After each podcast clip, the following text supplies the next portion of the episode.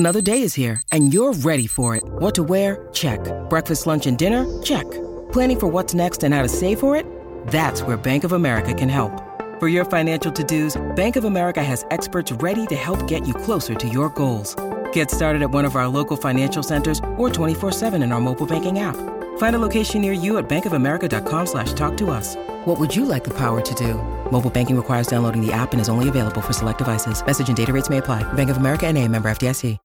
When you need mealtime inspiration, it's worth shopping Kroger, where you'll find over thirty thousand mouthwatering choices that excite your inner foodie. And no matter what tasty choice you make, you'll enjoy our everyday low prices, plus extra ways to save, like digital coupons worth over six hundred dollars each week. You can also save up to one dollar off per gallon at the pump with fuel points. More savings and more inspiring flavors make shopping Kroger worth it every time. Kroger, fresh for everyone. Fuel restrictions apply. Hello, I'm Tom. And I'm Nick. And this is Who Got The Assist? Oh, it's a goal. Who got the assist? Who got the assist? Hello, so we're with you on the hullabaloo of deadline day. We've got our yellow ties on, haven't we, Nick? And uh, yeah, today we'll be talking about that. We're talking about the last game week, game week three, where my mispronunciation of Salah came back to haunt me, and thinking about game week four as well. So Nick, how are you doing during international break and on this very, very exciting deadline day? I'm doing alright, thank you, Tom. With um, no F P L around, I wanted freedom, bound and restricted. I tried to give it up, but I'm addicted. But you don't want to hear about that. You're here to hear us talk about F P L. And that's what we're going to do. Yeah, you're right, Nick. So uh, we are Who Got The Assist. Find us at who got the assist dot com and also on Twitter at W G T A underscore F P L. In this pod, we'll run through this game week's key talking points, obviously talk deadline day, update you guys on the anti-meta Darts Ages team, plus Neon Watcher this week's going to be very, very exciting. Uh, look at market forces, maybe digress in some, some psychology before finally taking our community questions in our dedicated section. Sounds good, Tom. So, how was game week three for you? Well, well, it, it wasn't the best, Nick. It wasn't the best, to be honest. I, I took out uh, Kolasinac, who didn't play. I took out Willian, who blanked, and put in Alonso, who got a clean sheet. I put in Richarlison, who, well, a Britos tackle caused him to get uh, do nothing, and I I, I took out uh, Salah for Pogba, and, and that didn't go too no, well. No, so Salah got eleven points, obviously, and Pogba did he get two? He got three. He got three. He got, so he got three. three. But also because you sold Kolasinac, he didn't actually play, but you had. You would have had Sutner coming off the bench for seven points. Yes, yeah. So that, that translates into a thirteen-point negative swing from taking the minus four. The Ooh. first of many this year, I'm no, sure. Not, not very good. So it was a red arrow for you, then. Yeah, it was. It was. I'm down to like one point something million now. It's, it's not particularly Yeah, good. I've overtaken you for the first time in about three years, I think. So. that won't okay. last. It won't yeah. last. It will never last. How did you do, Nick? Well, um, so I got forty-two, which was one point below the average. So slightly disappointing. I was looking at green arrows all until the last minute. So Ben Davis was on nine points. He was going to get three bonus points. But then, of course, Spurs conceded in the last minute. Yeah. Um, Chris Wood scoring one of yeah, the men that I've, man, I've written an article about him. And, of course, it comes back to haunt me. Quite a popular... Um, uh, could be quite a popular player. Yeah, up. possibly. I mean, he's quite cheap, six point five. He's yeah. definitely, once he gets nailed in the in the Burnley team, he's definitely an option. Yeah, for sure, at that price. As a third striker. But yeah, so Ben Davis was on nine points, ended up finishing on two points. So um, Davies let, let me down this time, unfortunately. Which oh, no. A bit of a shame, but I got the points from Salah, eleven points from him, great. Um, Rodriguez, he turned up with a goal, five points. Uh, Stevens and the Monzo clean sheet, so a f- few points here and there. But my captain was Lukaku, and of course he missed a penalty, so yeah. I ended up getting zero. But I think if he scored that penalty, he could have got the free bonus as well. So it's potentially an eighteen-point swing in just that one miss, which I'm, is shocking, really. I can't. I can't uh, it, it's one of those things, isn't it? That when it happens, I remember I had Aguero a couple of years ago who missed the, missed the penalty. And it was just one that it was a horrendous miss, and one of those when you're like, oh, that could have been so many points for me, but just that one miss kick, and suddenly my whole game week is gone. I mean, for me, this is the first game week in so long that no one in my team scored or assisted, and that was really, really depressing. Key man, I think, who didn't do anything was Harry Kane, who was my captain. I mean, some of the stats are just absolutely ridiculous on Kane. I, I, there were a lot of people, obviously, who captained Kane. But the August hoodoo continues. Yeah, twenty-four shots already in three games, a shot every eleven minutes, but only twenty-five percent shot accuracy. He's taken twenty-two percent of the shots he took last season already in just three games. Yeah, I saw that stat. I mean, eighteen shots inside the box. He's had only six on target, though. But in, in this game, he had ten shots with two on target, so he's, he's missing a lot. It's, it's slightly concerning for us Kane owners, but I think we're both um, holding on to him, aren't we? Which yeah, maybe is a bit yeah. of a gamble. He looks like he, he will fall. Not yet, but he. I think closer to the deadline we might see yeah, a fall. Yeah, he, he might do. I mean, the thing is with Kane is that he's the most expensive player in the game, right? So it's a moot point if he drops, because at, at the end of the day, any player that you'd swap him to, it doesn't matter, because he's so much more expensive than the Firminos or the Moratas of this world. Exactly, and a lot of people are drafting in players like Firmino, but I can understand the, the appeal. It gives you an extra four million in the bank. But Liverpool do have Manchester City next. They don't play Arsenal every week, do they, Tom? So, no, uh, no. No, they don't, Nick, and uh, yeah, that, that, we'll come back to that later, shall we? I mean, the man who did do quite well in that Spurs game, I've I've actually brought in already uh, for defensive midfielder Kevin De Bruyne, uh, who's a, who is a ten point or nine point nine, who should be a five point zero. Um, but Ali looked pretty good in that game, I yep. thought. Um, he's also been suspended in the Champions League. He got a, he got sent off against Ghent back in the halcyon days of February last year, which means at the beginning of this Champions League season for Spurs, he won't be playing, which means he'll be all in on the league. Definitely an idea, and I'm definitely thinking about Ali, uh, possibly. Not this game week, though. I'm looking at the following game week when they're playing Swansea at home. Yeah. Um, so Ali scored, um, Ali scored, obviously. He had two shots on target with um, six shots in total. But I was just frustrated um, by that game. I kept looking at Twitter, and it kept talking about um, Kane and Ben Davies connections. I think it was about three times um, Spurs official posted something about a Ben Davies cross or free kick, um, and Kane getting on the end of it, and I you know, know Heaton making a save or just missing the post, and I, yeah. I was just screaming. He has a fantastic you know, chance to score, waiting. But somehow manages to miss the target. It was That's what Live Score was saying, wasn't it? Yeah, it was not great. It was really, great. It's just so depressing, I think, when that happens. It's because you, you've got so much invested in that. We, I mean, we can talk about United now quickly. I mean, you obviously had so much invested in Lukaku doing something, and you must have thought, you know, penalty, Man United. You've, yeah. got, you've got to be in the points here. Definitely. I mean, Mkhitaryan, he came out with an assist. I was pleased that Pogba blanked, but I've actually um, I've actually transferred Pogba in already. You Pogba in? So um, I because obviously K D B was falling, mm. and I was like, right, time to get rid. I said last week that K D B was on last chance saloon. He failed miserably yeah. again, so he had to get out, and I didn't want to take the fall on him. I knew I was selling him, and I had yeah. two free transfers because I obviously rolled last week, yeah, so that's... I made the early move to grab the and to take out K D B and also um, get him Pogba yeah. before he rises. Yeah, I think Pogba, like the things with Pogba and Mickey, I think the reason I went for Pogba is because obviously Mickey had risen, but and I I had the chance to get Pogba in eight point oh. Obviously, it was a bit of a mistake. I should have kept Salah, but with Pogba, the touches in the box and the shots is what swings it. I mean, he's similar to Dele Alli, and Mickey's very similar to Eriksen in that way. And it's that it's like that last year. I mean, uh, Mickey creates chances, Pogba seems to take the shots. Um, attempts at goal every twenty-two minutes for Pogba versus one every thirty-five minutes for Mickey. Touched in the box for Pogba, fourteen touches in the box versus just six for Mickey in the last few games. I also think that Pogba's more nailed on than Mkhitaryan. Obviously Mkhitaryan, he's on, on fire at the moment, bringing out the points and the assists, so he's probably going to play most weeks. But knowing um, Jose Mourinho, he's got a few options there. He's got like Martial, he's got Lingard, Rashford, a few options. Pogba in the centre of the park, he's definitely nailed. He's going to play every week. Yeah, I mean, Mkhitaryan, I think, was kind of coming in at number ten a lot of the time, wasn't he? But I mean, Mata can play. There's one Mata as well, yeah. yeah. Mata can play there. And he always, as you said, drifts out, drifts out to the wings a lot. And Uh, next week they've got Stoke away. Next week there's a lot of tricky kind of fixtures, and Lukaku versus Stoke. Would you go back to him now after he's missed the pen? Well, that's a tricky question, Tom, because I've looked at like sort of the captaincy options for next week, and there's there's nothing that really sticks out. Arsenal obviously probably have the best fixture. They've got Bournemouth at home.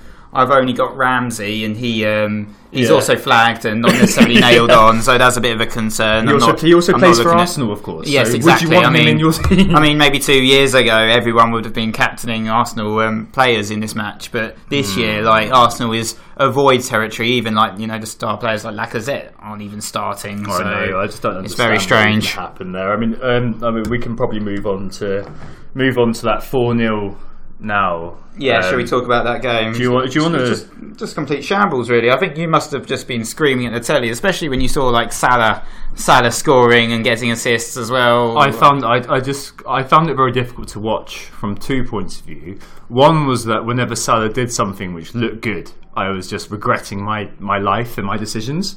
The second thing is regressing. I was still regretting my life and decisions, but when it came to supporting Arsenal, it was pathetic. We had no idea what we were doing a lot of the time, and even with Wenger, I had no idea what he was doing. Dropping Lacazette, the, the star striker, dropping Kolasinac, playing Sanchez, and playing uh, Oxlade-Chamberlain, who's now gone, of course.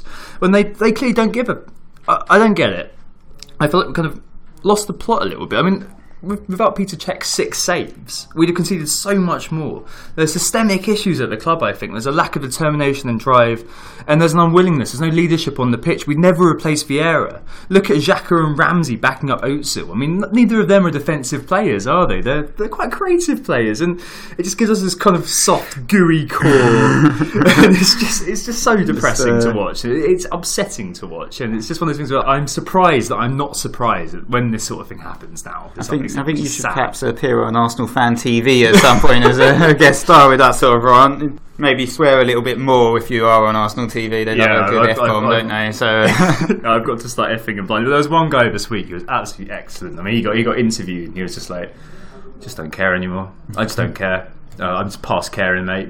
And I think that kind of sums it up for the majority of Arsenal fans to some extent now. Exactly. What's going on? It's, it's a bit of a mess, isn't it? But Liverpool, on the other hand, they're looking like they're on fire. Surely your worries now about having no Liverpool assets, are you thinking about drafting someone back in? I know you've just taken out Salah, but I'm sure you kind of regret it, don't you? Perhaps Mane or Firmino or options I do, still? I, yeah, I do regret it. Um, I'm thinking probably Firmino is going to. It's looking like a really good third striker. Um, it's looking like Origi's going to be leaving, yeah. And it's looking like Firmino is the man who will be playing most weeks. I mean, around December we might see or Sturridge as yeah, well. Yeah, exactly. But I, I, I think Firmino is the first choice there. It seems pretty decent to me. Definitely. I mean, obviously they got Manchester City at, um, away next, yeah. So maybe avoid this week, and then um, they've got Burnley at home, so I think you'll see a lot of people with perhaps even double Liverpool. I know. And if you don't have any coverage in that match, that may be a concern of yours, um, because obviously if, if you know the red roulette, um, if it's cashing in at the red roulette again, yeah, they've got all the Mane, Firmino and everyone's Salah a winner, as you said on Twitter. Yeah, to my chagrin. I mean, I mean, well, everyone who played. I mean, you, you chose not to play the red roulette. I know. You? So, uh, if you don't play, you can't win. Exactly. And Salah as well. The stats from that game were really, really good. Um, he had five shots; they were all on target.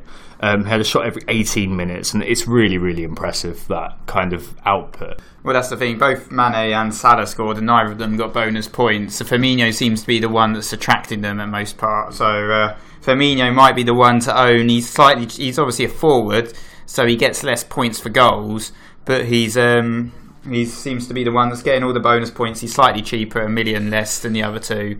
So, yeah. um, you know, I'm definitely looking at Firmino as well, but it's about how to fit him in my current team, because obviously I, I'm committing to, to keeping Lukaku and Kane at the moment, and one of them would have to go. I'd have to gut my midfield in order to get like a, a sort of a premium free up front and Alonso. I'm tempted to go back to three five two, actually. I mean, if I was wildcarding, I'd be looking at it. I don't think I'm going to do that now. Well, I think Gabbiadini's sort of a bit of a waste of space in your team as well. Yeah, should I mean, we... Gabbiadini was pretty pathetic. Can I mean, we talk about that game quickly? Huddersfield, yeah, Southampton? Yeah, let's do it. I mean, Gabby, was, Gabby had one shot, and he was, he was completely shackled. Um, last chance saloon. He's always in the last chance saloon, I feel, Gabby. Like, I didn't own him last season, but I can understand the frustration that many people have. I mean, I tweeted at about seventy minutes, oh, Gabby hasn't come off yet. And, of course, he got taken yeah, straight perfect away. perfect timing. Um, and then, obviously, you know, we've both got Southampton defenders. I mean, Stevens got you. The, just Stevens, the Stevens got a bonus point as well, so I got seven from oh. Stevens. Oh, I'm slightly concerned about the signing of um, Holtz. So um, he's priced at five point oh as well.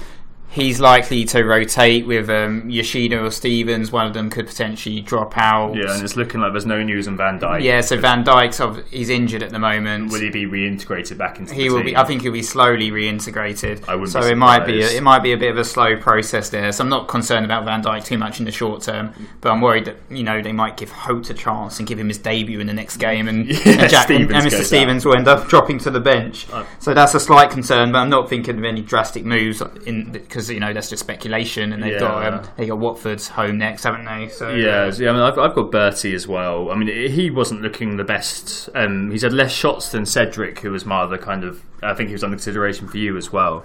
Yeah. Um, but in terms of chances created and successful crosses, um, he's doing a bit better. So he's had twelve attempts at crossing and five have connected, whereas Sed's had fifteen attempts at a cross, but only one's connected. I always see kind of uh, Bertrand hits it to Gabbiadini, who then hits the bar mm. or misses or something. Happens like a lot, yeah. Um, but I'm hoping that I'll at least get one of those before I think Gabbiadini does move on. I'm sure you'll definitely get some returns in that Southampton-Watford game. It's, have to, it's got to happen. But I mean, look at Huddersfield. They haven't even conceded yet in the Premier League. They're right. having a fantastic time. You've got to look at them. You've got to look at their defensive assets, perhaps, if you were thinking about bringing in a Huddersfield player. They've got they've got West Ham next, actually. And um, the, the man, well, I mean, obviously, Zanka seems to be sweeping up the bonus points. He's now on twenty-two points in I know, total it's from crazy, three games. Who'd have thought that? Absolutely fantastic.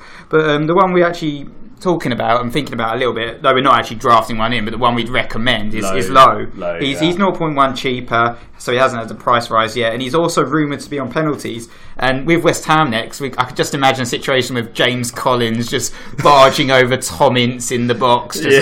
you know, Calamity James yeah. as he is. Joe, you know, Joe Hart sticking out his tongue, yeah, Joe Hart sticking in and, and, and failing epically, diving the wrong way or falling over his shoelace. Something. I mean, yeah, I. I The things of Huddersfield, though, I mean, I think um, a few people have pointed out that last year Middlesbrough won the first three games unbeaten as well. Mm-hmm. So could it be that, you know, before the international break and before the team settle, that's when this sort of team does quite well? And then once the kind of the big boys get in gear, will they then be steamrolled? I don't know. I mean, I, I, I, I'm not too sure yet, but a four point five for a player like that who's potentially on penalties, that might be good. Yeah, I mean, it's fair enough to, to still mistrust them, but you have to judge them on their current form. Their current form is great. I mean, look at Leicester from a couple of seasons ago. Like, everyone was saying, oh, you know, it's just temporary, it's a glitch. Oh, yeah. They're going to start losing and start conceding soon. And they just went on this amazing run. So, you know, maybe we should be looking at Huddersfield players. Yeah, maybe. I mean, the other promoted team this week, uh, another promoted team, I should say, this week, Brighton got a clean sheet too uh, against Watford in nil-nil. That was a nil-nil. And that was very annoying because of Richarlison. But did you see that tackle that Britos did? Brito. But that that was terrible. Off the floor, like, and you can't legislate for that. I mean, it was really annoying because I brought in Richarlison thinking, you know what, that could be, if he scores, that could catch fire. But he was so inhibited by the fact that they were they only had ten men. Exactly, and I don't, I'm not looking at Brighton assets at the moment. I mean, they they got a nil-nil against Watford when Watford had ten men. You know, that's nothing to celebrate. That's that's not an achievement. You know, they they're, they're struggling still, and they're going to probably struggle all season. And they've got West Brom next. You know, West Brom, yeah, well, they um, it was the battle of the J-Rods, wasn't it? Um, yeah, yeah, the one. And um, my, my J-Rod delivered. He did, and I, I think I was quite surprised by that. I mean, obviously, the, the, the assist for your J-Rod goal came from the legend that is Alan Yom, which may come up later. But you must have been relieved that he's finally come through for you with something. He got a yellow card, didn't he, though? He got a yellow card, and I was getting frustrated, and... And I also tweeted saying he's done nothing, and then of course he scored the next minute. So it was another well-timed tweet, but this time to my advantage, which was fantastic. It, um, it was a bit disappointing that West Brom obviously conceded. Yes. Um, late goal for Crouch, and um, Higatsi, he was the man who made the mistake. Yes, he absolutely and, um, did. You know, Pulis defended him in the post-match interview, saying he's still learning, still getting adjusting to the uh, the Premier League. But it must be a concern that with um, Gareth McCauley coming, coming back. back. Yeah. Uh, Johnny Evans, we don't know because yeah. it's still deadline day. We don't know about that yet, I know. But, I mean, you've still got Craig Dawson there. Um, you've still got kind of options everywhere. You've got Kieran Gibbs, Kieran who, Gibbs, of course, has yeah. come in. So, yeah, Craig Dawson may go into central defence. He, may, he, may, he can with, play... Um, he with can, Gibbs and Newham on the, uh, in the fullback position. He can play anywhere. I mean, what was it... The most interesting fact about this game was it was the first game when West Brom got over forty percent possession in the match. Incredible, and it was basically like watching paint dry, wasn't it? We, we did the live Nyon Watch, and it was just not interesting at all. Well, we'll get on to Nyon Watch later on in the pod, and of course we've got to give him a quick mention for his assist and yeah. bonus points. Yeah, um, and then obviously the other thing of interest in that uh, game is that the other J-Rod, the Jesse train, fell on its arse a little bit. Another team falling on their rear is uh, West Ham, and time is running out for Bilic, I think, yeah, after another yeah. loss, this time against uh, Newcastle. Yeah, I mean, when you dig down into it, it does definitely seem like a lot of the players, ex-players, are coming out and saying that Bilic doesn't seem to have a clue, and sort of Snodgrass this week saying that Bilic had no idea where to play him or who he oh, even was. I think, I think there's a certain element of hysteria going around yeah. around the club, and, and you know, F P L managers are partaking in that hysteria. With uh, Chicharito, who's actually the third highest sold player so far this game week, um, with over eighty-five thousand managers are ditching him since I last looked. And, you know, that's that's crazy because four hundred seventy-three thousand drafted him the previous week and they're all just like, oh, one blank, right, he's, he's straight away out. And uh, they've got Huddersfield. I know Huddersfield, we just talked about their you know, defensive yeah, solidity, but still, Huddersfield at home, you, you'd think, oh, bring in the West Ham players for this game typically. I've had a quick look at Antonio. and Antonio. There's a bit of resistance about um, just generally around about bringing in um, West Ham players. But, um, you know, Antonio's had five goal attempts, three on target, including two headed attempts. They've got Huddersfield and, and West Brom next, you know. Maybe maybe a West Ham attacking asset would be a, a decent differential at this stage. And I was thinking about taking out Ramsey and bringing in Antonio, but I've kind of changed my mind a little bit yeah. on this front since... Because I've got another free transfer, and now I'm thinking about... I think... Because um, Ake is falling... It's actually going to be Ake out. Okay. But I haven't made any moves yet. Um, uh, you know, I haven't decided because originally I was going to bench him again. Yeah, so I've got another so. tricky I mean, fixture. I mean, I mean the, on the Newcastle side, obviously I had Elliott, who got me seven points, got me the three saves and the clean sheet. Yeah, I did Hope, on the bench. I'm hoping that they don't sign another keeper because a four point oh, I'm sure he'll rise pretty quickly. But four point oh nailed on keeper for the rest of this, uh, the rest of at least until um, until Christmas would be great. Mm-hmm. I mean, the other guy who kind of popped in that game is Atsu at five point oh. Um, I think that's that's pretty decent. I mean, he, he would look quite good to the eye and look quite kind of attacking, although he wasn't particularly amazing when it came to the end product. I mean, with a five point oh who can contribute every two, three, four games, that, that's not too bad, I don't think. So he could be another one that you're looking at kind of at the, at the very, very low end of, of the uh, midfielder scale. And I guess kind of the lowest end is Tom Carroll, who I played this week just because Fraser didn't uh, show up. And uh, yeah, yeah, Palace looking in trouble. Uh, yeah, Frank Frank, De- Frank De Boer is another Frank one. Frank De Bye-Bye. Uh, his, his time is running out as well, I think. yeah. But I, I also played Swan, um, Tom Carroll for Swansea over Nathan Ake, and that worked out for me by a whole three points because Nathan Ake got zero. Yeah, so it yeah. paid off, I guess. I mean, I mean, I think, I think in that game, the only thing that's worth mentioning. I mean, there's obviously lots of lots of ins and outs at Swansea at the moment. Um, Bonnie, I think, is looking like he's going, or, and Llorente's going to Spurs potentially. Llorente as well, going to Spurs. Uh, they've signed, of course, Renato Sanchez, who we'll talk about after the break. Cole Norton at four point five looked very good in that game. I think he could be one that we could be considering with uh, good um, fixtures for Swansea coming up. Yeah, a couple of our team members are looking to draft in Norton, actually, aren't they? Yeah, yeah. Gonna, I, I think that's Marco who said yeah. Norton. Naughty Norton is uh, definitely on on the uh, on the horizon for a few. I mean, we've just spoken about it, but Bournemouth City was was the kick was the early kickoff. We both had Kevin De Bruyne. I had Fraser, who didn't play, but we both had Kevin De Bruyne. And we, again, same as last two weeks. Well, Aguero didn't start either. And it's just Manchester City are just a nightmare for a rotation at the moment. Mm. Uh, Raheem Sterling, he scored, but then he got sent off for uh, over-celebrating. The crowd, yeah. And then some, some dodgy steward accused Kun of, like, beating him up or yeah, something. That, like, that, that, was, that got retracted. Very strange but, accusation. I don't get that, that red card for Sterling. I mean... At the end of the day, all the City players need to get a yellow card for doing that. I think Mike Dean just had one of his moments where, you know, he just he wanted the attention to be on him. So yeah, I love it. It's a bit dramatic yeah, and a bit stupid. Yeah, I, I guess the final thing there is Kevin De Bruyne. We've got to talk about him. I mean, no shots. Last season, he averaged two point nine per game. He's come out in the Belgian media, as you uh, yep. spotted this week, yep. saying that he's now a defensive midfielder and he loves the role. So basically, we paid at the start of the season ten point oh for a player who should be four point five. That citizen's been erased from my team. I think. You know, he's gone. Yeah, he's, he's absolutely, done. absolutely gone. Uh, and that was really disappointing. I, I guess kind of linked to the disappointment. Uh, well, not really linked to it. I mean, he did get a clean sheet in the end, but Alonso... I wasn't disappointed at all, to be honest. I was very happy with the six points that he provided me. Once again, another return from the star Chelsea asset. Yeah, I was hoping for something more. I, I mean, I think it was just because I was so desperate for points from somewhere. Two more goals from um, Spaniards, from Chelsea. So it seems to be a real Spanish connection at Chelsea yeah. at the the moment. Yeah. They got they got Dave, of course, in the right wing back. Got an, he got an assist for Morata, who Morata is looking quite good. I mean, over his career, he's on par with Kun in terms of contributions per game. So he contributes the goal or assist every one point one matches, which obviously highlights how amazing Sergio mm-hmm. Aguero yeah. is. But at the same time, shows you what kind of prospects Morata could be, and he did look quite dangerous, to be honest, despite looking quite kind of limp on the first day. And he got the assist as well for the Fabregas goal. Yeah, so yeah. that's another Spanish connection. They got yeah. Pedro as, as well. It's like finally our. Uh, they our... haven't got Llorente though. They didn't secure yeah, that deal, did but, they? yeah, they haven't, they haven't secured too many deals, have they? Chelsea. They've struggled a little bit in the market. They missed out on Oxlade, of course, as well, yeah. because I think they were going to basically play him as a right wing back. Yeah, he, he, and he wanted to play central midfield, so he's now joined Liverpool instead, where a player who wanted to play central midfield, James Milner, got shuttled into left back. yeah, exactly. Just... Well, I think we're getting into it already, so let's take a break and then come back and talk about the transfer window. Who got the assist? Who got the assist?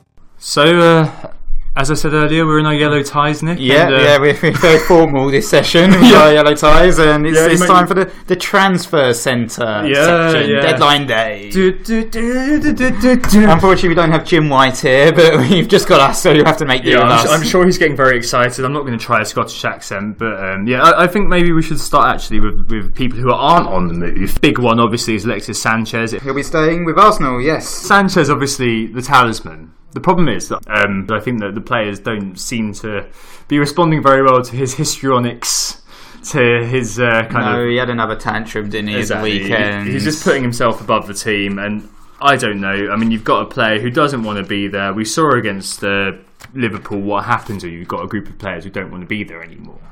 And, you know, with Sanchez, I think Wenger looks at him and said, I don't want, I'm not going to let you murder it. Like, this guy has got to go. And, I mean... I, I just find it flabbergasting. Maybe, maybe he's going to seek absolution this uh, oh, this time maybe, round. Maybe, but I think what's going to happen is we just kick the can further down the road, and you're going to have Sanchez in January. There's going to be a big circus around him again as he basically agrees pre-contract terms with whoever.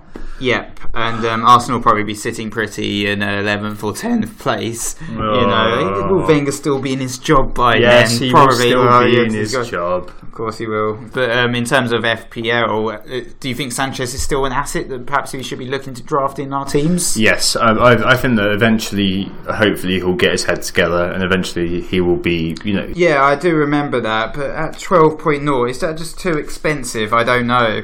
I don't know whether I can draft him in at all at this stage. Uh, definitely not at the moment. Otherwise, I'd just have to gut my team. One of Kane or Lukaku would have to go. Obviously, it'd probably be Kane at this point. And I suppose you, if you were wildcarding, you might be able to do a Kane to Firmino and then perhaps a, a Pogba to Sanchez switch. But why would you want to do that yeah, at this stage? You know, Matt, you've got may, maybe later on in the season, something some, like we, that will happen within your team. We need some serious evidence that Sanchez is back. He's fine. He's he's he's committed to the cause. Very difficult to reintegrate a player like that who has been not openly saying he's going to leave it. Obviously, he's never said that. I mean, he did like uh, you put on Twitter earlier that he liked um, a a post so, saying he was saying, but no, I think he's he's definitely been been giving off signs that he wants to leave Arsenal for a while. I don't think.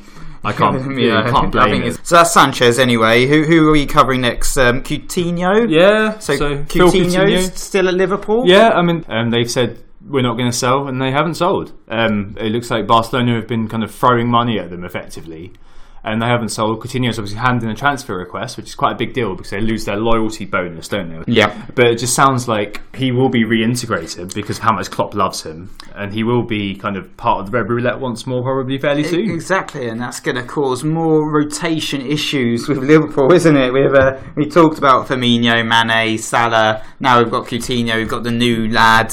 Oxlads, we've got the new Oxlads. We've yes. got obviously, you know, the minor players like Wijnaldum, Henson, Chan, all vying for positions, and it's just and it's Lallana just, coming back from injury. Oh, Lallana, of course, yes, as well. So it's just you know too many, too many options in that Liverpool midfield. It's just. You know, and there's also other strikers like Sturridge and Solanke who will want to have game yeah, time. Yeah, exactly. I mean, uh, maybe it will. I mean, you, we saw Klopp loves to rotate, doesn't he? We saw it with the U E L a couple of seasons ago. Yeah, when he was bringing out all the all the youth for the double game week. So oh, I think yeah, I think it was, it was like Ojo oh, was playing, and even um, Mignolet Wood, Woodburn, play. And I had Mignolet. He didn't, he didn't play. You, yeah, exactly. You managed to get fifteen points from Saka, which yeah, peed but... me off. Well, hopefully, I mean, with Coutinho, he's now eight point eight. He might drop even more. Like last season, one hundred seventy-one points. First thirteen goals, eight assists. And obviously he's got that link up with Firmino. It'll be really exciting to see. But the red roulette will be in play, and there will be weeks where your Liverpool asset does nothing. That's true. And um, Van Dijk as well. So Van Dijk's still at Southampton. He is. Um, obviously now they've got four central defenders, including Van Dijk. When the South Southampton's fixtures, to be fair, they stiffen in game week six. So this might be the end of the period of owning a Southampton defender, yeah. perhaps. And, you know, I might have got everything I can get out of Jack Stevens. So uh, I think if you're keeping your Southampton defenders, you've got to look at the fullbacks, Bertrand and Cedric. They're the men to own in, in the Southampton defence now, because of the uh, risk of rotation within the centre. But Van Dijk's still injured, with, with inverted commas. Yeah. So um, I, I, he probably won't be integrated soon, but there's also forty. Sorry, Hote, just another one syllable name. Yeah, yeah. We spoke about Sanchez. Let's talk about Sanchez. Is yep. that how you say it? I don't know. Yeah, Renato um, Sanchez. So he's yep. gone on loan to Swansea. Um, uh, Uli Hoeneß, who's the Bayern um, C E O, I think, has said that he's happy for him to go out on loan and play at a high level, play every week. five point oh he got. Um, so, but it's quite a difficult one to assess, I think, for the five point oh. He's definitely watch and wait, we think. He had one full game. He was he was brought on eleven times. He was taken off five this times. This was at Bayern Munich yeah, last season. Absolutely nothing. He, he didn't get too much game time, and um, he was you know when he was bought last season after his success in the Euros, yeah. every, everyone was championing him as a you know a new future star, future Galactico. But um, he hasn't achieved that yet. But he's, he's still very young. He's only twenty years old. Yeah. So he's you know very early days in his career. A lot of potential. Uh, I mean at Benfica. Um, In twenty-four appearances, he got two goals. I mean, that's, an, that's not a great return, to be fair, is it? No, he's, he's been I mean... priced at five point oh, so he's, he's very cheap. He might be a potential option, definitely at five point oh. Yeah. Not necessarily someone you bring in straight away, with the likes of um, four point five players still playing, like um, Campo and yeah. uh, Chalabar, you know, on your, yeah, on your bench. Exactly. So he's not going to be a fourth midfielder, but he has the potential to be a cheap fourth yeah, midfielder could, later you know, on in the season. Ansu at the eight, five point oh. I, I do remember during like the European Champions um, fancy league, I had him in my team, and he was uh, he was delivering for me, and he was getting lots of points. And obviously, he was part of the Portugal uh, title-winning side alongside uh, Cedric and Ronaldo. Yeah, so maybe he'll be one of those players who uh, comes through at the end. But I, I kind of feel like from watching him at that championship that he's one of those players who makes other players look good.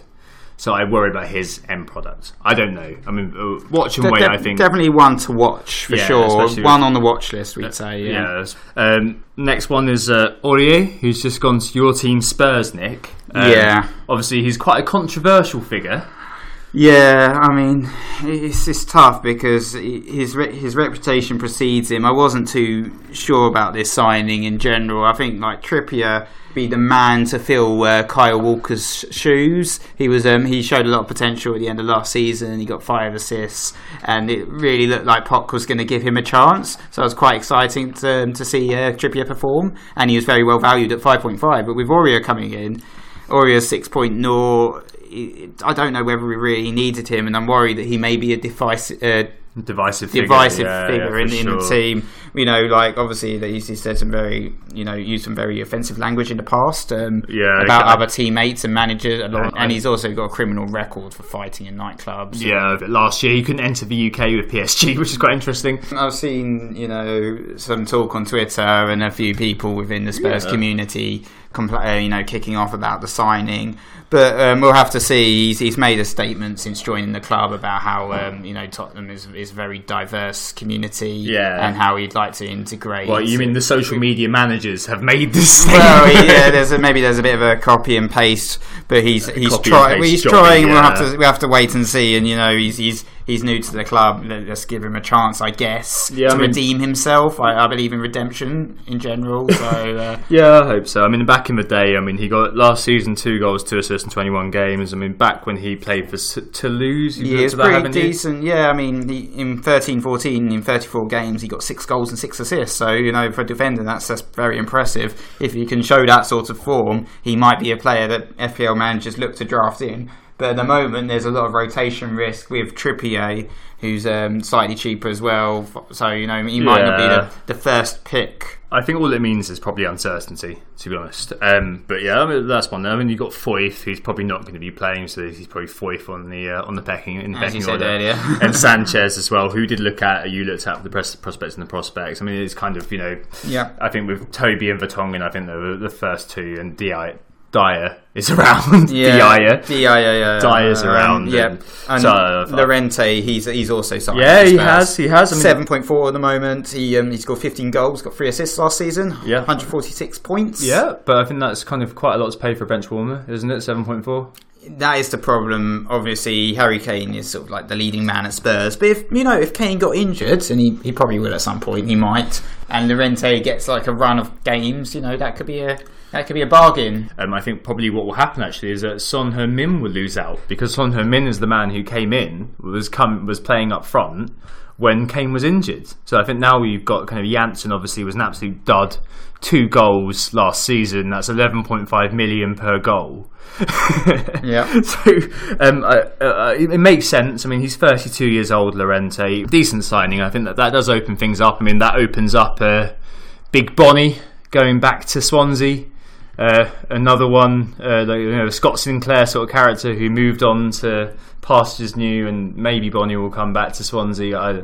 Yeah, I mean, he was pretty terrible at Stoke last year. Yeah, we spoke about that. We don't even know. We, we don't even know what happened to him at Stoke. No, exactly. So maybe he'll rediscover his his uh, shooting boots at yeah, Swansea. Exactly. Again, Swansea decent fixtures coming up, but Tammy Abraham scored last week. Um, Maybe we'll, maybe he'll be decent eventually. Maybe if he comes in about six, six point five, I mean, Llorente seven point four. If he comes in six point five to seven, that's pretty decent, I think, for Bonnie. Mm-hmm. Um, he did, did pretty well when he was at Swansea um, back in the day. Oxlade-Chamberlain, uh, thirty-five million plus five. I mean, he's gone to Liverpool. He's their biggest signing. Oh, Naby Keita is obviously coming in next year. Next year, yeah. Um, um, but Oxlade, yeah, I mean, Chelsea missed out, didn't they, on him? Um, Obviously, he wants to play in midfield. Whether he's going to start for Liverpool is another question. I mean, what we what we saw with Oxlade is that he's uh, unfortunately uh, cursed with the utility player moniker. Same as actually James Milner, his new teammate, that he just gets moved around so much that he never really carved out a position for himself. And it was that way for Arsenal.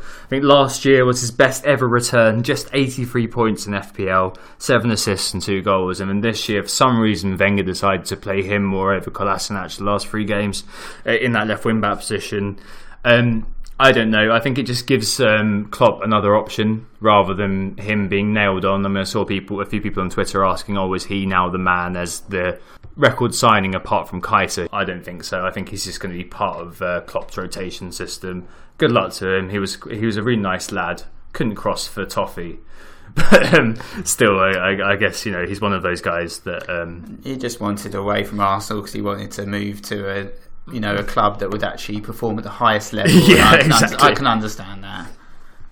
Exactly. Um, the other things that are going on, you've got Sakho going back to Crystal Palace. Finally, that's been going on all summer. So, um, I mean, he's he's Liverpool's best defender. He is, and he like, is. This is a bit of a funny one because Liverpool were like rejecting deals, and it's just like, you're not going to play Sakho, so so what are you doing? But he um, he performed really well for Crystal Palace. Crystal Palace have been absolutely shoddy so far this season, and so if they can rediscover the form that they actually had when Sakho played for them, yeah, because yeah, they they're actually keeping some clean sheets. Sakho had an amazing like P P G. Um, yeah, he, he he did very well until he got injured, and he he was yeah. he was the guy who kind of galvanised that defence. um, I just hope that that happens again because Palace have been abject, haven't they? Yes. um, I mean, uh, other things that are going on, I mean, you've got Mahrez. We don't know where he is, we don't know what he's doing. He's been spotted in uh, Barcelona. Barcelona he's been yeah. spotted in London, he's been spotted in Paris. He was in Paris earlier. he was in Paris earlier he's left the Algerian team. He's uh, but yeah, it looks like um, he's probably going to end up staying at Leicester, so yeah, who knows. I, it sounds like he's done like a an epic Odemwingie, like an Odemwingie squared, where he's gone to Barcelona and they're not interested. He's gone somewhere else and he's gone to Roma as well. He's gone to Roma. He's he? spotted in a, he's spotted in Turin. No, I, I, all right, Nick, let's uh, let's take a break and then we'll talk about the features. Who got the assist? Who got the assist? So Pod features them, Nick, and the first thing is the anti-meta team, and my God, they absolutely screwed us over again. fifty-eight points. Brilliant, that's a green arrow for the anti-meta players. I think they're two hundred fifty thousandth as the O R at the moment. That's, that's pretty crazy. Fan. No, it's pretty impressive, actually. I mean, Morata was captain this week, and he got twenty-four points. Nyom as well, nine points. Valencia, nine points. Yeah, I think it, it just kind of shows, doesn't it, like how we really think about our teams and really like put a lot of structure into how we were going to do things. We did this on the fly, and in some ways this is actually better. It's doing so much oh. better than both of us because we didn't really think about it and just yeah. shoved a load of random players yeah, in. And even with like waste of spaces like sort of Sané in there, you know, it's still smashing us. So um, I know, it's really depressing. Um, Morata's out now actually above ten percent, so he might have to be our transfer out um, this game week.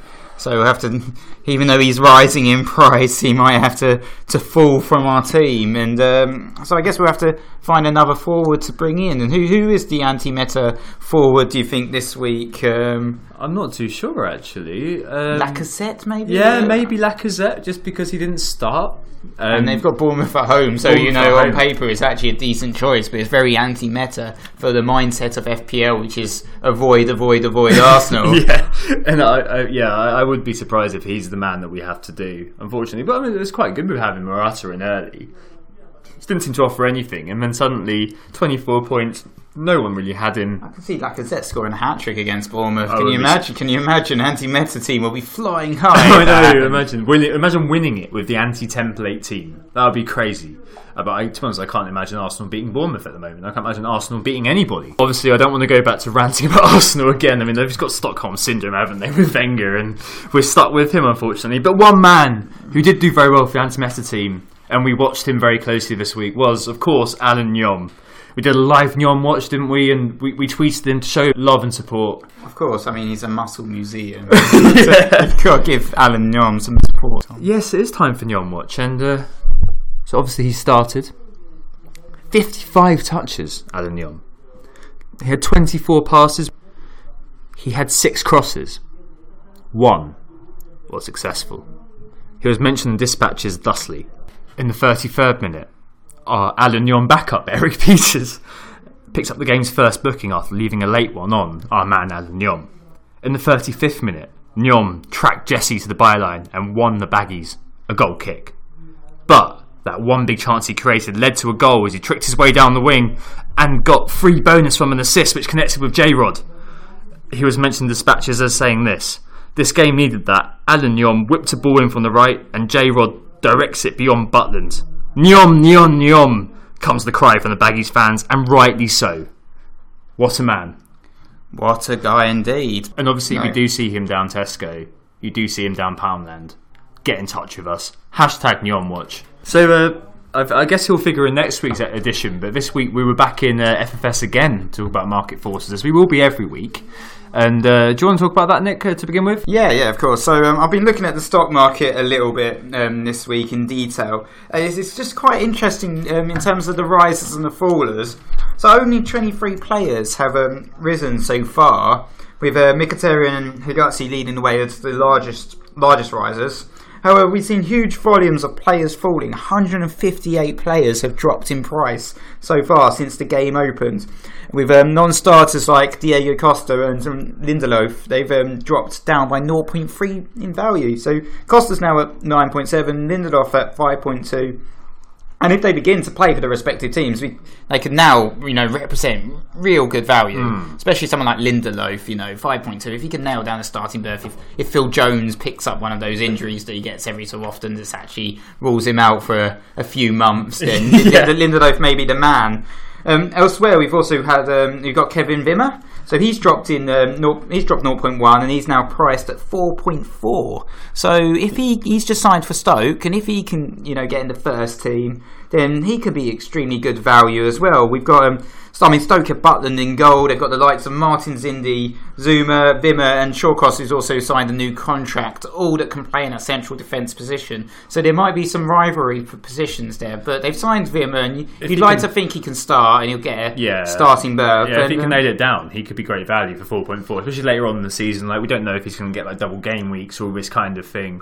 For four point four, that fills a it fills a supermassive black hole in our teams, doesn't it? Really, exactly. exactly. And um, yeah, I think come game week nine, we're definitely going to be looking at Stoke players, because Stoke have had a, a really tough beginning of the season. They always they, seem to. They, they, they, they play. They basically play all the top teams in the first um, first eight yeah, game week. Yeah. So come game week nine, they've just got an amazing run, and uh, I will be um, I will be investing in a Stoke defender. And there's also, of course, there's Glenn Johnson. He's four point four, but he hasn't been playing, so I don't know. Yeah, he's, I don't know uh, about that. Yeah. I'm not sure about him. But um, elsewhere, we've also had um, we've had J-Rod. He's fallen in value, yeah. much to uh, yeah. my disappointment. He's now five point nine, but I think that represents very good value as a, a forward. You know, he was rewarded with a goal this um, this game week, but he's actually joint seventh in in forwards for goal attempts. Um, he's had eight in total, four on target, with a chance every few, every thirty-three minutes. And with uh, with Brighton away next, he, he could be a potential cheap option if you're, you're looking keep, for, you're keeping for a hold, fair striker. Yeah, I'm holding him definitely. Yeah, yeah I think yeah, that's, he, that's good. You know, that's he, he did score. Obviously, I'm a bit disappointed about the price fall, but if he delivers against Brighton, he may um, he may regain the price again. I don't know. Yep. There's also um, another option out there, not necessarily for now, but maybe later. He, he could continue to fall. Is uh, Bernardo Silva? He's now down to seven point eight. So he's dropped in value twice so far, Tom. Yeah. He's um, but he's actually looked quite dangerous in the minutes he's played for City. He's had um, ten touches in the penalty box, despite only having played ninety-four minutes in total. Yeah. He's um, he's had only two shots so far, both inside the box, one on target. But he's um, he's looked dangerous when he's played. Yeah, and, big um, money signing. You, you've got to imagine he's going to feature a lot. And it, the news has been that um, Pep has told Sterling he's not in his plans. And it could be that, you know, Bernardo Silva's this right-sided creative player. It could be that he's the guy who starts getting starts. And at seven point eight, that's not too bad. You've got to hope he's not rotated too much, I guess. I mean, in F F S this week, we spoke about a few things. So obviously, me selling Salah, one hundred eighty thousand sales, uh, Salah, and obviously that, that hit people straight in straight in the face. Um, you had Firmino and Alvaro Morata doing well this week, um, mainly because people were kind of leaving Harry Kane behind. And I guess, you know, we'll see if they're right to do so with uh, September now looming. Uh, but who, who else uh, did we talk about this week, then, Nick? Well, we talked about a little bit about Mane and Salah, and they're both rising in value as well, obviously on the back of Liverpool's big win against yeah, Arsenal. Salah coming back, he was yeah. like nine point one, wasn't he? He was nine point one, but he's dropped, he's dropped down to nine point oh, and he looks like he's going to be rising back up to nine point one. But it just shows the, the market fluctuations that a player like Salah, he's got double double figure returns in two out of three games, but he's still on nine point oh because he fell in value. So yeah, there's exactly. so many more fallers than risers. So yeah, people like me going back cap in hand to Salah, trying to hope that he doesn't realise we uh, looked through a faithless eye at him and got rid of him in the yeah, first yeah, place.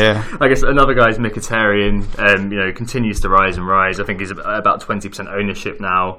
Um, after uh, yet another assist, the, the assist machine, the Armenian assist machine. Exactly, we had to ditch him from the uh, anti-meta team because he was too successful for it, wasn't uh, he? Yeah, exactly. Didn't stop the anti-meta team from outperforming us again. It's really depressing, isn't it? And then uh, finally, I guess we got some. We had some derailed bandwagons. So obviously, Higazi uh, made a mistake this week, and he's not attracting the kind of uh, the he's, purchases. He's still actually rising, though. He's still getting more buys than sells. He's obviously a very. He's obviously the cheapest way into the West Brom defence at the moment. I mean, apart from Foster, yeah. Yeah. So I mean, yeah, he scored a goal. Maybe he'll come up with another goal. yeah. So, yeah. So maybe, maybe he'll do something, who knows. And then uh, I guess the other one to talk about is Chicharito, who, as we said earlier, scored a, a couple of goals, got loads and loads of new owners, was the third highest owned striker for a little while, which is probably going to be Firmino now, um, and, and then now is, is being sold en masse. Exactly, yeah, so that bandwagon's derailed. And I guess this kind of segues quite well into Psychology Corner, because people do remember what happened really, really recently. I mean, some people call this recency bias. It's called the availability heuristic, and this is the tendency to use salient, emotionally charged, or quite recent moments more when we make decisions. So this can importantly fuse with other psychological concepts. So we talked talk about impulse last week, Nick, which kind of helps to drive our actions and behaviour. So think about us back in Neolithic times. There was no internet or and, and no other way to kind of disseminate information, obviously. And very much all of, uh, all we kind of knew was what we saw, what we had personal experience with.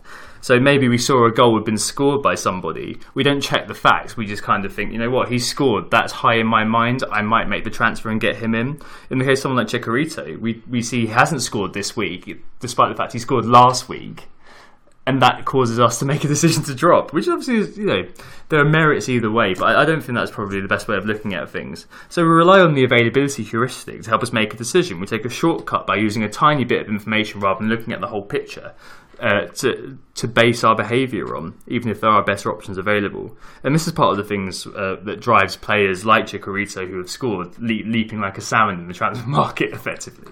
Excellent. So shall we quickly go over the W A G pick? Yeah. So um, last week Nicola picked Lukaku just because was the reason given. Excellent. And uh, he obviously missed the penalty, got scored zero, so I obviously got zero as well.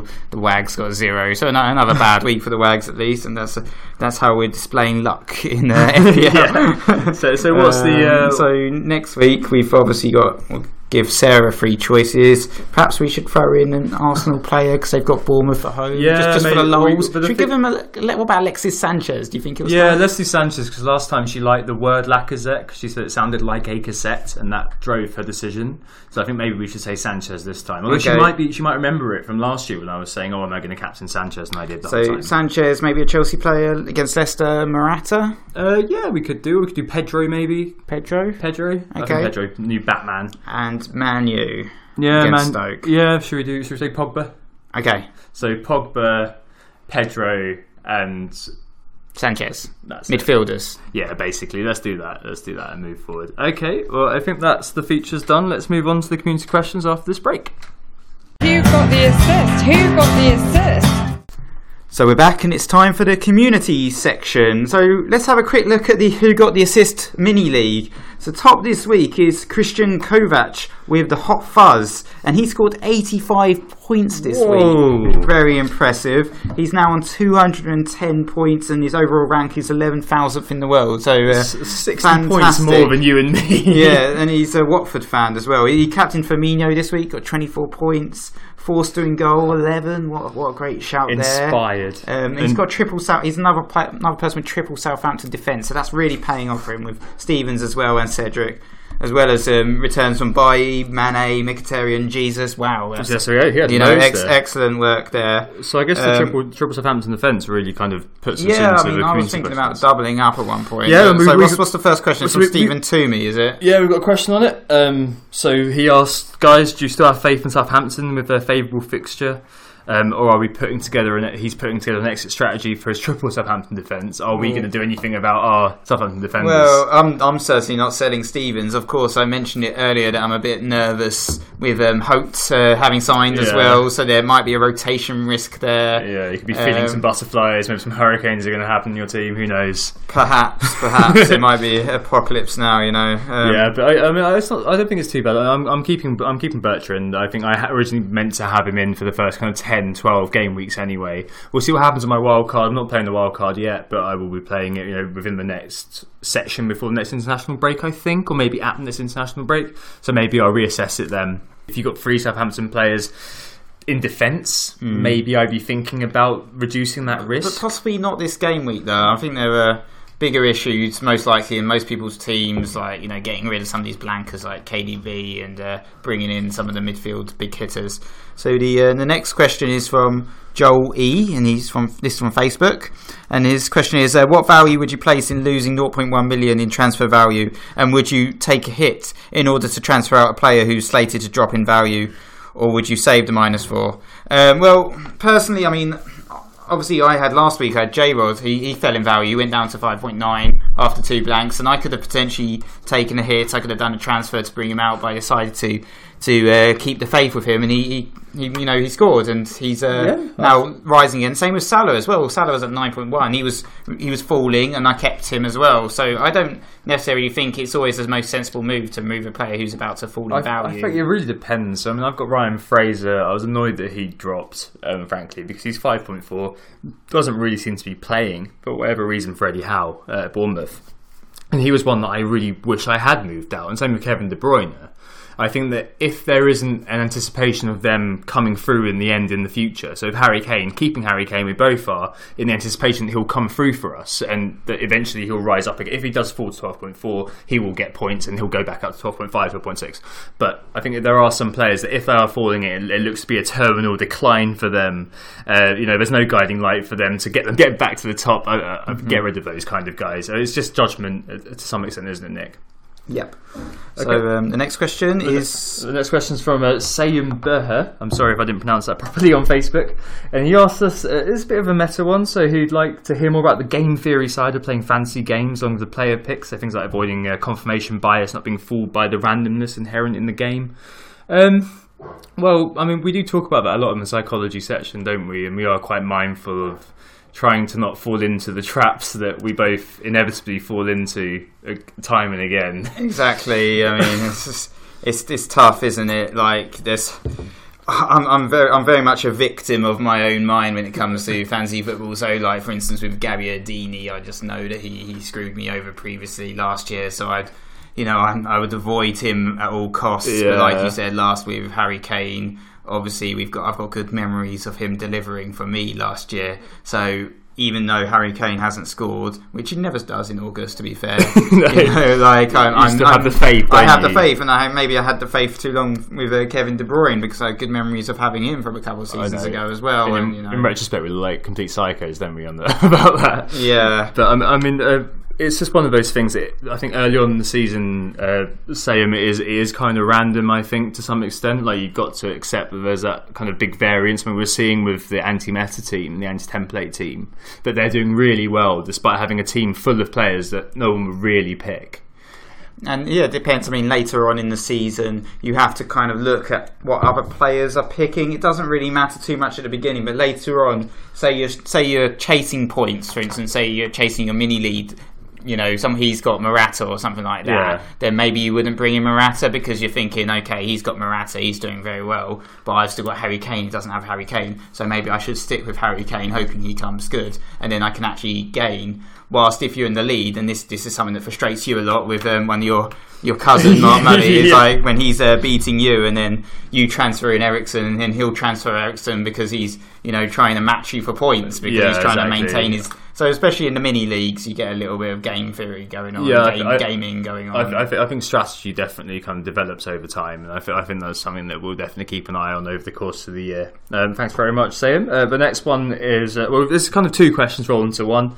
It's from the, the Guff group on Facebook. Hi guys, uh, it's Surav and Siddharth who have asked uh, with Aurier coming in. Uh, we spoke about him earlier in the uh, in the transfer window section. Um, is the Spurs defence uh, worth investing in now that Aurier has arrived? Um, asked Siddharth and uh, Surav asked something very similar. So Aurier looks quite talented, um, but could his off-field disciplinary issues well, think, be someone be something which could uh, detract I think, from I him? I think there is a certain amount of uncertainty now in, in the Spurs defence. Obviously, Kieran Trippier, it's, it's been announced that he's injured as well, mm. or he's got a knock. So he's um, he's potentially a rotation risk now with Aurier, and those that have drafted in Kieran Trippier are, are starting to feel a bit concerned.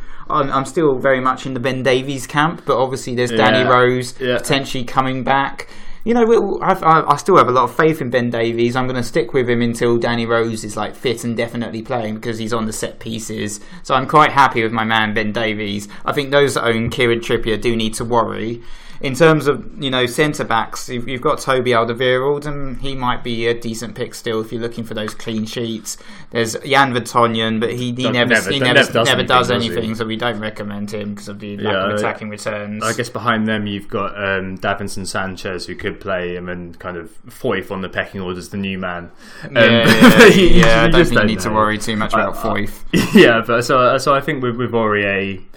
six point oh in the premium bracket. We'll have to we'll have to see what his returns are. I mean, we spoke about them earlier on. Um, we'll just have to see. I'd recommend just kind of watching and waiting rather than go, getting him in straight away.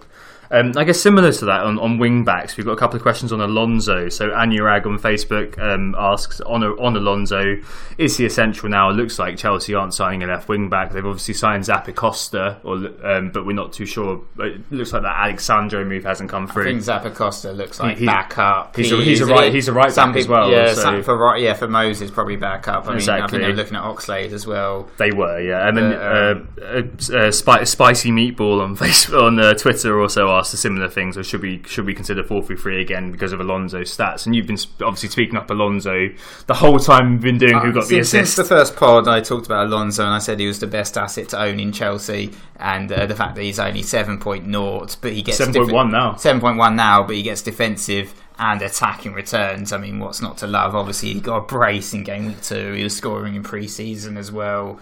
And, you know, he got a clean sheet, which you were disappointed with. But I think, you know, six points, you're going to get a lot of six-point returns from him. Yeah, yeah. So. I, I think that was just me being greedy, to be honest, because I remember, you know, last season owning him a lot. And this season, I think I quickly realised the error of my ways after seeing that brace go in. I think you're definitely going to see more goals from Alonso. You're going to see more clean sheets. You might see the occasional assists and some bonus points potentially as well. So he's got a lot of lots to offer. And he would definitely be our Chelsea pick at this moment in time.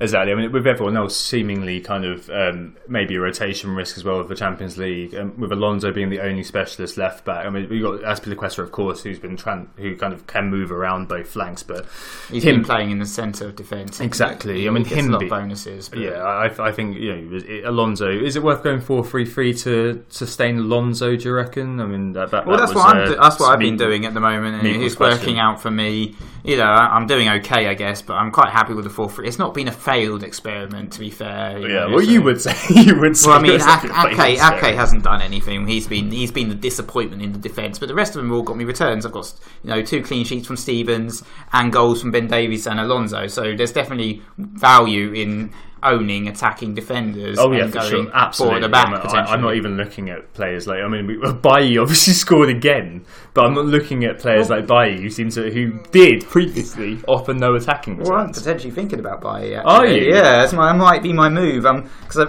Ake's been flagged actually, and uh, I've got a little bit in the bank because I sold K D B and brought in Pogba, so I'm now looking at a defensive op- option and a switch yeah. from Ake, and I haven't okay. got any Manchester United defenders, so that might be my move. Yeah, interesting. Well, I guess we'll talk about that just before we end when we talk yeah. about what we're going to do next week. Um, next one is on Reddit, and it's from uh, Conflict Free Paella. I'm not sure where that name comes from, but uh, thanks for getting in touch. Um, he asks Richarlison versus Hesse. I think this might be a question for you, Tom, seeing as so, you drafted in Richarlison so this week. R- Richarlison was brought in because of the shots uh, shots per minute. I think it was about eight, or a shot every fifteen minutes he was registering. Obviously that went up to a shot every thirty minutes, I think it was, uh, in the game against Brighton. But that was because of them being a man down, I think. Um, I think in in the long term, perhaps Jesse Rodriguez could come through. So I think it'll be interesting to see how that pans out. I've gone Richarlison early because I quite like um, what Marco Silva seems to be doing at Watford. Whereas I think uh, Mark Hughes at, at Stoke, as we said earlier, Stoke seems to be having quite difficult fixtures. And okay, great. Um, do you have any more questions then? Yeah, uh, Lewis asked on Facebook, uh, who will be the person with Renato Sanchez, who we spoke about earlier, coming in? Uh, will he give Tom Carroll, our four point five hero, the heave-ho from, from their squad? Well, I don't know. I think Tom Carroll's still going to be a leading man, very important player for Swansea. He's been on all the set pieces practically, hasn't yeah, he? He's only four point five. Clement you know, seems to love him, doesn't he? He's, he? He's, he's a bench warmer anyway. I don't think people need to worry too much about Tom Carroll. You can have him sitting on on your bench. He might prop up with the occasional goal or assist, and hopefully you might get some value at some point. He hasn't, you know... Uh, yeah, achieved what we really wanted him to do so far, but he's a bench warmer. He's four point five and he plays. That's all you really need from your four point five. Funnily enough, I'm playing him actually probably this week against Newcastle. Well, I, I played him this week and he got me three points. I might play him this week. Depends what I do with Ake, because um, Ake's not going to start. But if I sell Ake, then I might bring if I bring him by, then I might go four at the back again. Yeah, uh, maybe. I, I guess uh, the answer is. Uh, we don't know, but I'm guessing Tom Carroll is not going to be the man who gets pushed out. It might be, you know, Leroy Fur or something like that. Uh, thanks very much, Lewis. Um, Chris on Facebook asks, um, are Arsenal players a no-go for the time being with their awful form, or are they worth a pump with their excellent fixtures? And of course, we pointed out that they got Bournemouth next. And yep. then uh, from game week six, as we said in that early wildcard article, they've got West uh, West Brom, uh, Brighton, and then Watford away, in three very very strong fixtures, all in the all in all in a row. Well, I think you've got to kind of watch them over the next two games and see how they perform. If you've got an Arsenal player at the moment, we'd probably say hold. I've got Ramsey, and I'm probably now going to hold him. Yep. Um, if you don't have an Arsenal player, it might, it's not really the best moment to draft them in. But it's quite tempting, to be honest, with the fixtures, even with the Bournemouth home game. That's still a plum fixture, and that's something that you'd like to see Arsenal come out and play. Well, I'd and, like to see Arsenal come out and play. I think just as, just as F P L fans, if you have an Arsenal player, you'd like to see something from them. If they if they disappoint against Bournemouth again, yeah. then it's, it's panic stations, you know. Like, yeah, I mean, uh, I think it's said, hysteria, isn't it? Well, we said at the start of the season, didn't we, that um, Arsenal, because Arsene Wenger's going to be focusing on the league this year, and he's come out and said he's probably not going to focus on the Europa League. It will be all about the league. Mm-hmm. But there may be times in the year when we have three Arsenal players, because I mean, they, we know they're going to be starting. We know that he's going to play the strongest team in the league. Sack off the Europa League completely, you know, play the B team in that league. You know, with Joel Campbell's, assuming he's still there tomorrow, of this world, and, and play the first team. So it could be that after a while we do have three Arsenal players. I mean, I think it's ridiculous to think that we're going to be, you know, play so badly all season we're going to get relegated. That's not going to happen. Exactly. We are we are invariably going to have good times. Their form is unsustainable at the moment. Yeah, unsustainably poor. Yeah. So uh, you know, it, it's like I don't know. You just it's just wait and see, I guess. I mean, I'd be tempted to bring in another Arsenal player, maybe game week eight when you're wildcarding, if they do well in their next two fixtures.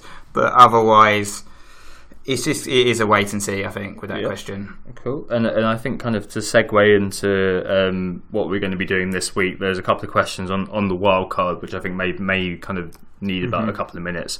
Uh, so F P L Virgin asks on Twitter, is it a huge tactical error to wildcard in game week three? We know that um, Mark um, at Fantasy Football Scout has wildcarded now, which is quite interesting. And uh, Big Luke asks on Twitter, uh, sorry, on Reddit, um, do we have any advice to people on who to double and triple up on on their wild cards? Well, I can understand the appeal of wild carding now. Obviously, it's the international break, so you've got two weeks to tinker mm. and experiment with your lineups. I personally haven't wildcarded. You haven't either. No, I think no. it's, it's. I feel like it's. It's too early. It's, it's only game week three. You're not going to get your next wildcard for another twenty odd weeks. I think it's yeah. twenty, game week twenty-two. It opens think, again. Yeah, something like that. I mean, we haven't. So, um, we haven't got. I think that we haven't got the requisite data to be able to say whether this player is better than this player to own. I think they're kind of looking at our squads. Like, I don't think there is enough. There's enough kind of past form of players not playing very well. I mean, you've got Kevin De Bruyne, obviously, who's playing in, in a new position. But um, we don't have to be removing Harry Kane, for example. That could bite you, really quickly bite you. I, I just don't think it's worth it. Exactly. Really. I mean, if you're looking at the, the teams in form, like Liverpool, they're playing Manchester City next. So do you really want to bring in like double Liverpool if you've only got one, or even like do two transfers and bring in Firmino and Mane at this stage? Maybe not, because they've got a tricky fixture. But um, you know, each their own, and um, good luck to Mark, and you know, yeah, I mean, wish I, him all the best. I think the only thing that if you are considering wild carding now, um, obviously that if there are a couple of injuries in the international break, maybe go for it if that devastates your team. But if you are wildcarding thinking that you're going to see, you know, lots of rises, I think just try to disavow yourself of that idea. Well, that's not going to happen. We haven't seen much market fluctuation in terms of rises anyway. We're not going to see like zero point two rises by any players in one, in one game week at this stage. But exactly, during the international break, I think it's complete, like, it's a it's a misapprehension, the idea that people are going to be kind of making lots of changes. What happens is that there's really clear peaks, which is at the end of the game week and at very, the start of the new one. We're very much um, looking at a market slowdown anyway. There's been only a couple of rises in the last couple of days. There's probably going to be a similar in, you know, next few days as well. Yeah, and, exactly. Uh, so, and then the market will open again virtually um, in days leading up to this game week. Yeah, it's, it's, Thursday or Friday once all the international fixtures have been played. But we subscribe very much to sort of like the Austin rule anyway, to hang on to your transfers. yeah. so, uh, I, I think it, it will only be if there are kind of a few big injuries. I mean, I'll welcome back Salah with open arms and say, this is the last time I'll abandon you, I want you back in my team. But apart from that, I think that at the moment I'm just holding I, I on as well. Um, just talking about sort of the international break, Um, just like a commentary on like fixtures. I mean, those those who are drafting in Firmino, um, they Brazil actually play Colombia on the fifth of September, and then um, and then Argentina. If you're looking at someone like Aguero, they play Venezuela on the sixth of September. So it doesn't give much time for the uh, twelve thirty kickoff on the Saturday for Manchester City versus Liverpool. Because yeah, exactly. These players are going to be like travelling twelve hours. So if you, if um, Argentina have their game on the sixth of September. By the ninth of September, you know, he's going to be knackered, isn't yeah, he? Exactly. He's not going to play. I, I, you, you tend to see a, you tend to see a lot of rotation around those times, don't you? Um, anyway, thanks very much for your community questions. We'll, every week we'll have this kind of sp- specific bit uh, for you guys to ask us mm-hmm. questions, and hopefully we can talk about it and give you some sense of insight uh, in between our ramblings. Uh, so let's move on to what we're going to do uh, for game week four. Obviously, you've got a transfer, Nick, still in, still in your back pocket. You brought Pogba in. Uh, for who? Uh, Kevin De Bruyne? Yep. Yep. Uh, did you catch the fall on De Bruyne? No, so I avoided the fall. Yeah, so you so sold on ten. So I did it early. That's why I wanted to have two free transfers over the international break. That's how I was playing. Uh, yeah, I so wanted you... to have that flex. And if necessary, I may take a hit. But I'm looking at Ake out. Like I said, I'm kind of waiting for some of the games to be played over the international break. Yeah. I am watching the market to make sure I don't... Because Ake looks like he's falling as well, so I want to avoid the fall if, if possible. And then, if necessary, I'll take a hit to do another move if there's like an emergency transfer due to a um, last-minute in- injury. Yeah, yeah, I, I think that, that's completely fine. I mean, I've um, done K D B to Ali um, for reasons sp- uh, expressed earlier that he's not playing in the Champions League, so he's absolutely nailed in the Premier League. Um, however, that leaves me one point five in the bank.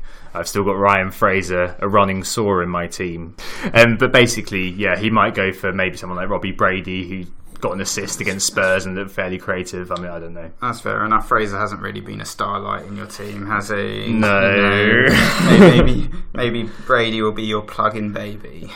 Plug-in Brady. Yeah, perhaps. perhaps oh, perhaps. Dear me. Okay, so I think that's uh, that's that's a lot for, for this international break. Yeah. So um, just to reiterate, we are Who Got The Assist. Our website's w w w dot who got the assist dot com. You can find us on Twitter at W G T A underscore F P L. Yep. You can find us on Facebook as well, facebook dot com slash who got the assist. Yeah, our league code is one five three eight dash one seven four zero three, as Nick said earlier. Um, there is a theme every week. Uh, last week it was, of course, the Killers. Uh, many got that right, and uh, we think F P L Chelsea was the first. Yeah, I think so. I mean, we got loads of messages with uh, the Killers this week, so uh, if you think congratulations for all those that got it. So thanks very much, everybody. We hope this assisted you, and we'll speak to you after game week four. Goodbye. Oh, it's a goal. Who got the assist? Who got the